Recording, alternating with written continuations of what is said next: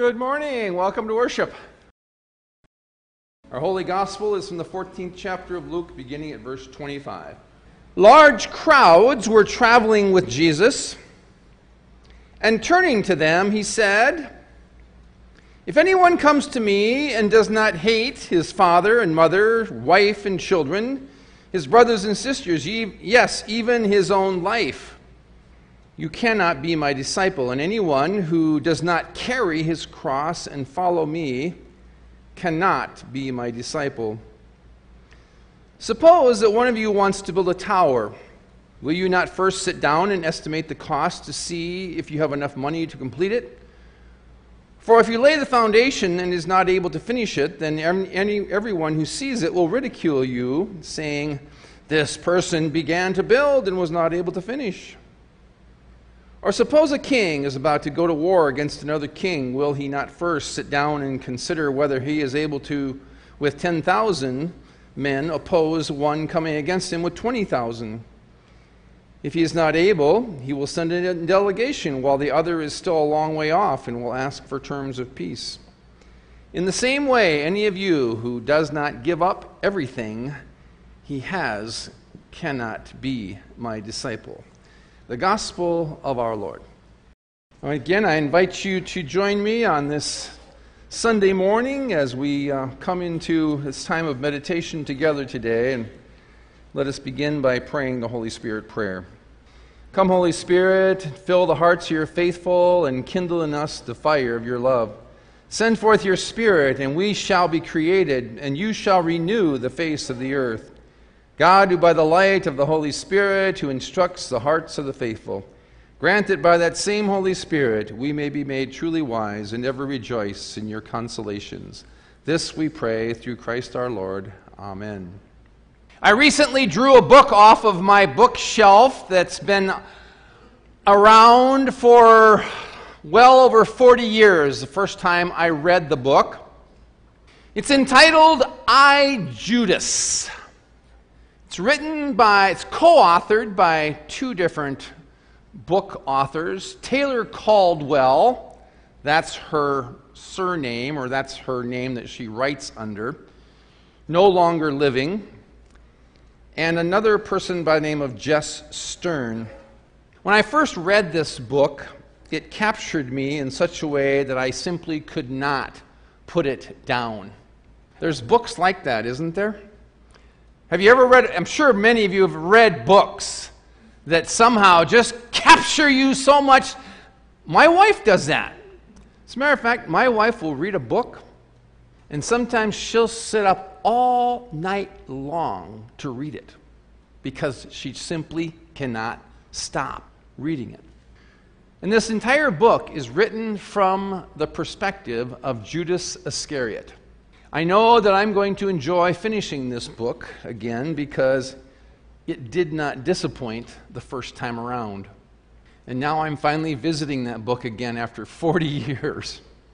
I, I, mention that to you because one of the things that that book has done for me is it, it's, even though it's a fictional book, it, it has helped to, again, give me some perspective into that whole scope of life. And I think that's one of the things that's important for us is as we read the Bible and as we hear it, I think it's important for us to kind of get this sense of of what life was like back during Jesus' day. And that's one of the things that this book does for me is it gives me this perspective into that whole scope of life and religious practice, the, even the politics of the day, along with the reality that there was this oppressive occupation by Rome and there was this power struggle that was going on at that time and place.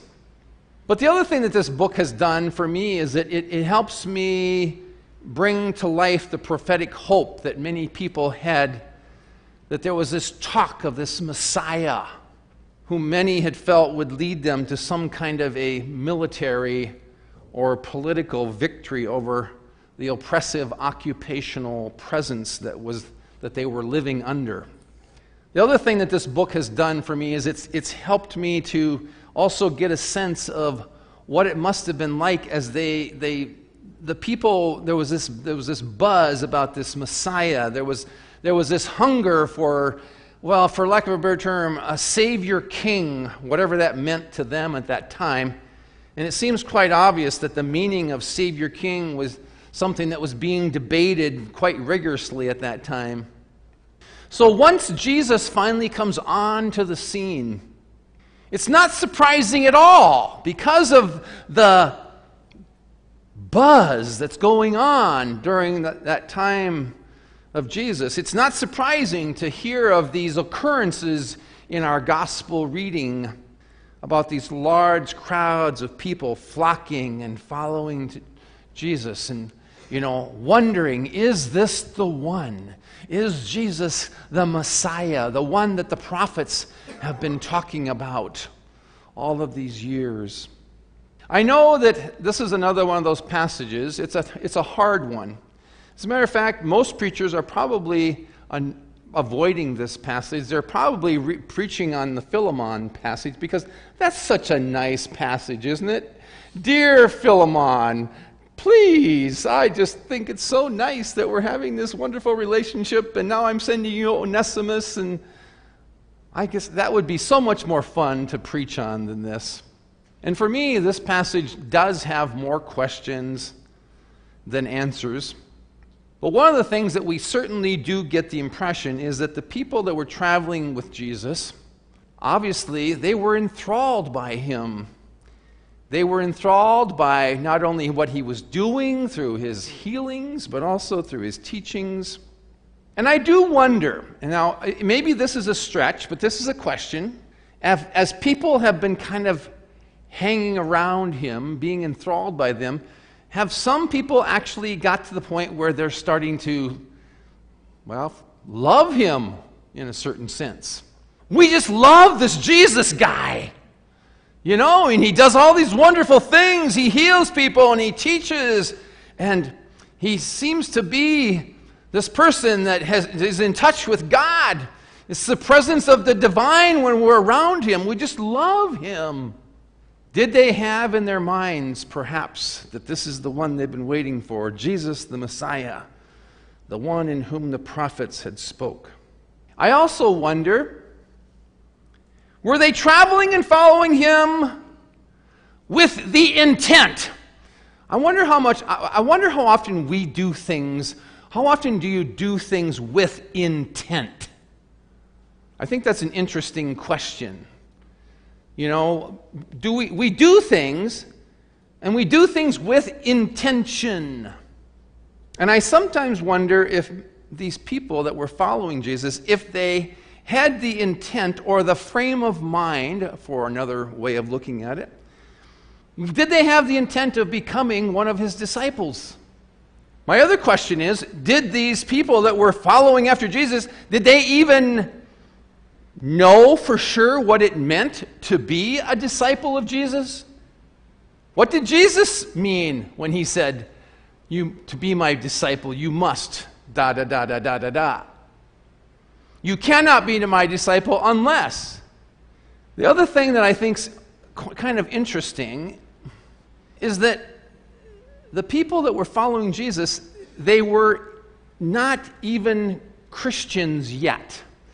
The whole concept, the whole idea, this whole word or identification as being a Christian, it wasn't even a part of their vocabulary yet. And I think that's one of the things that distinguishes them from us as different. They were not even yet Christian.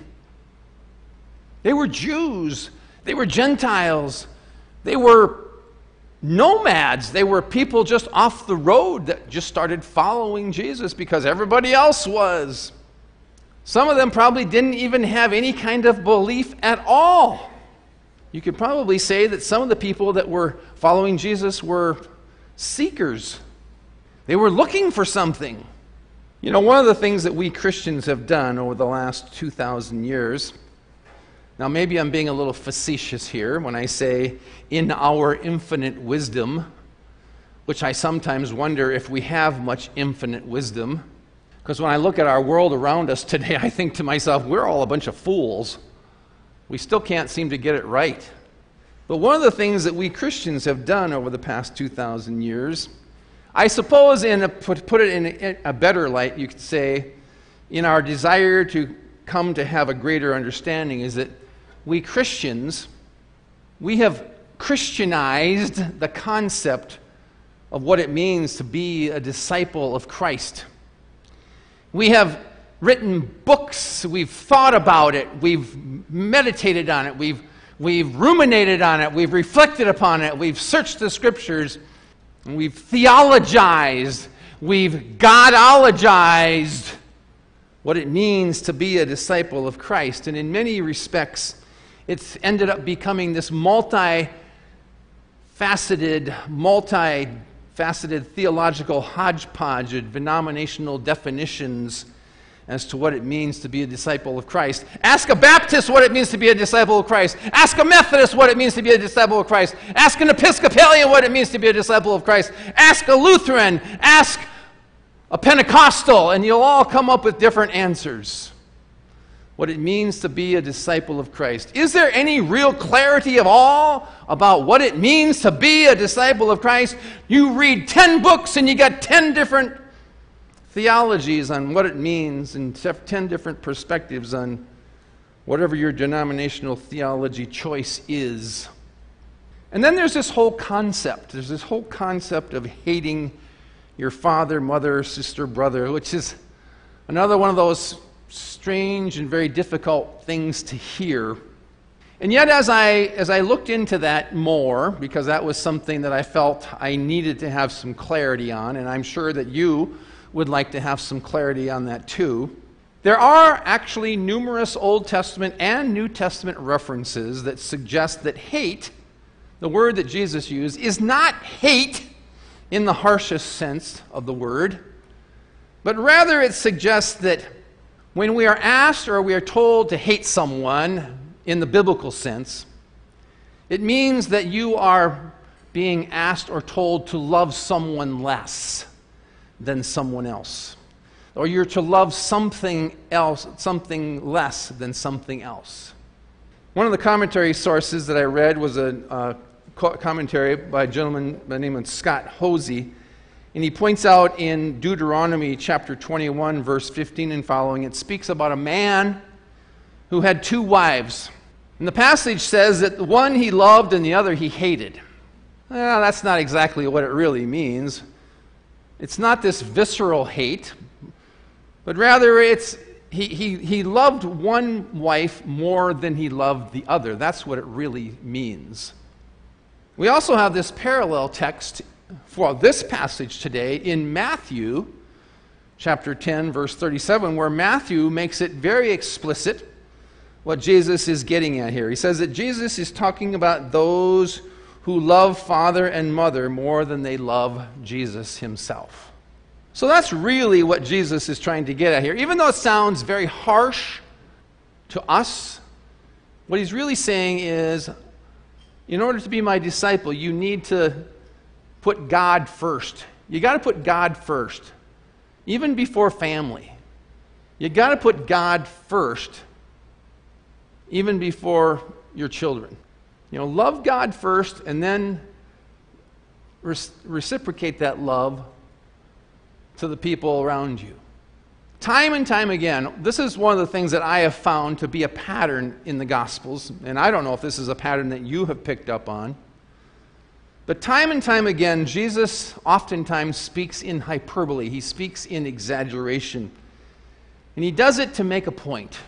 And the point that I believe Jesus is trying to make and it is one of the things that I have come to realize about a life of faith following Jesus, and it is simply this I can't do it.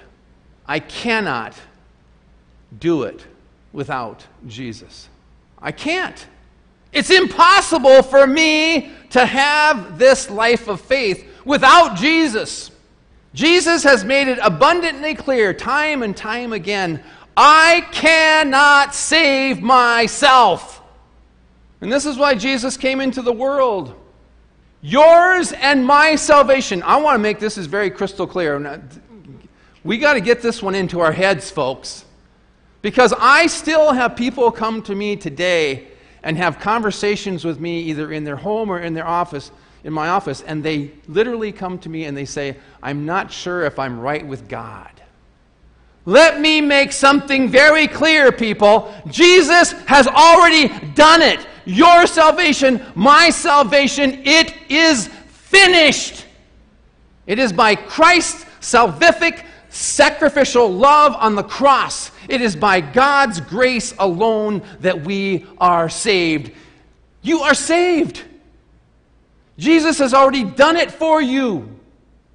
Every day of our lives, every day of our lives, we come into the presence of Christ and we are reminded of that overwhelming love of God through Christ's life giving sacrifice on the cross for the sake of the world and his victory over death and the grave. It's a once and for all final act. Jesus has already done it. You and I are saved. And that, that is what makes it possible for us to not only believe, but also makes it possible for us to follow. A few years ago, I shared some reflective words to you, some thoughts regarding sacrifice, because I think that's one of the things that we also think about today in this passage. Is that Jesus says you must give up everything. That implies sacrifice. Pastor theologian David Lose, he says that Jesus isn't inviting us into meaningless sacrifice. He isn't inviting doormat discipleship where we seem to be trampled upon day in and day out or taken advantage of because of our servant attitude. Rather, Jesus is inviting us into a full bodied Christian faith. I love that term, the full bodied Christian faith. That is, to the kind of abundant life that is discovered only as we give ourselves away. The kingdom of God, Jesus proclaims, is about life and love. And just as love is one thing that only grows after it is given away, so also is genuine and abundant life. Genuine and abundant life grows as we give ourselves away in service to Jesus. So, what does it cost us to follow Jesus? One of the things that I want to just say to you is that I, I, would hope that you would start your day with one simple phrase. This comes from a musical way back in the 60s and 70s, song called Day by Day. Day by day, day by day, three things I pray to see thee more clearly, to love thee more dearly, and to follow thee more nearly. If that's the, all we can do each and every day as we enter into this life of abundant, full bodied Christian faith, is to simply start each day with, Lord, let me see you more clearly, love you more dearly, and follow you more clearly and more near, nearly. I have always believed that it means to follow Jesus, we put my, I put my total and complete trust in Jesus to love me and to accept me and to forgive me. And that I walk in that grace and that forgiveness, and that makes it possible for me to say, through the gift of the Holy Spirit, that I believe. And I will follow and I will go where the Lord leads. I'd also like to think that it believe and believe that it also means that I die to self every day. And that's where that prayer comes in, Lord. Day by day, let me see you more clearly, love you more dearly and follow you more nearly. I'd like to think that it means that we die to self. And some days we do that better than others. And some days I'm pretty lousy at it. And I think if you're honest with yourself, someday you're pretty lousy at it too. But you know what? Jesus is still there. He's still there loving you, and forgiving you, and accepting you, even in the midst of all those times when we seem to crumble and fall and fail. And that living to Christ means that I live in that, I love that term, that full bodied Christian faith where I serve, where I care for others, where I extend grace and acceptance. And as I live into that kind of abundant life that is discovered only as I give myself away. So I want you to leave you today again, day by day, Lord. Help me to see you more clearly, love you more dearly, and to follow you more nearly, to walk in your grace, your love, your forgiveness, and your peace, that I might continue in this daily walk of discovering what it means to carry my cross and to follow the Lord and Savior of my life, and to live an abundant life that is discovered only as I continue to give myself away in service to you. Amen. As scattered grains of wheat are gathered together into one bread, so let us gather our prayers for the church, those in need, and all of God's good for the church around the world, and for the mission of the gospel. Refresh the hearts of your people, our understanding we share, and strengthen our partnerships in the faith. God of grace for the well being of the earth and uh, all its creatures, for trees and forests, for all that yield fruit this season, and for the streams and other bodies of water, God of grace. For the nations and those in authority, for the elected officials of our towns, states, and country and for international organizations. Grant wisdom to those who govern and raise up citizens who make decisions in the best interest of their neighbors. God of grace.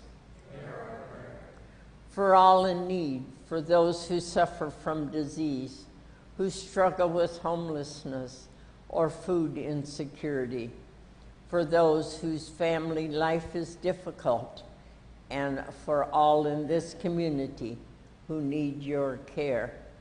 God of grace. For this community of faith, for all of our labors begun, continued, and ended in you, that they glorify your holy name. Bless your people with the strength to live into many vocations for the sake of the world. God of grace. We give thanks for the saints who now rest in their labors. Give us faith like them to love you with all our heart, and by your mercy, bring us into everlasting life. God of grace. Gather together the sweet communion of the Holy Spirit, gracious God. We offer these in all our prayers to you through Jesus Christ, our Savior. Amen. I invite you to pray now with me the prayer our Lord has taught us to pray. Our Father, who art in heaven, hallowed be thy name. Thy kingdom come, thy will be done, on earth as it is in heaven. Give us this day our daily bread, and forgive us our trespasses, as we forgive those who trespass against us. And lead us not into temptation but deliver us from evil. For thine is the kingdom, and the power, and the glory, forever and ever. Amen. The Lord bless you and keep you. The Lord make his face shine upon you and be gracious unto you. The Lord lift up his countenance upon you and give you peace. Amen. Go in peace. Tell what God has done.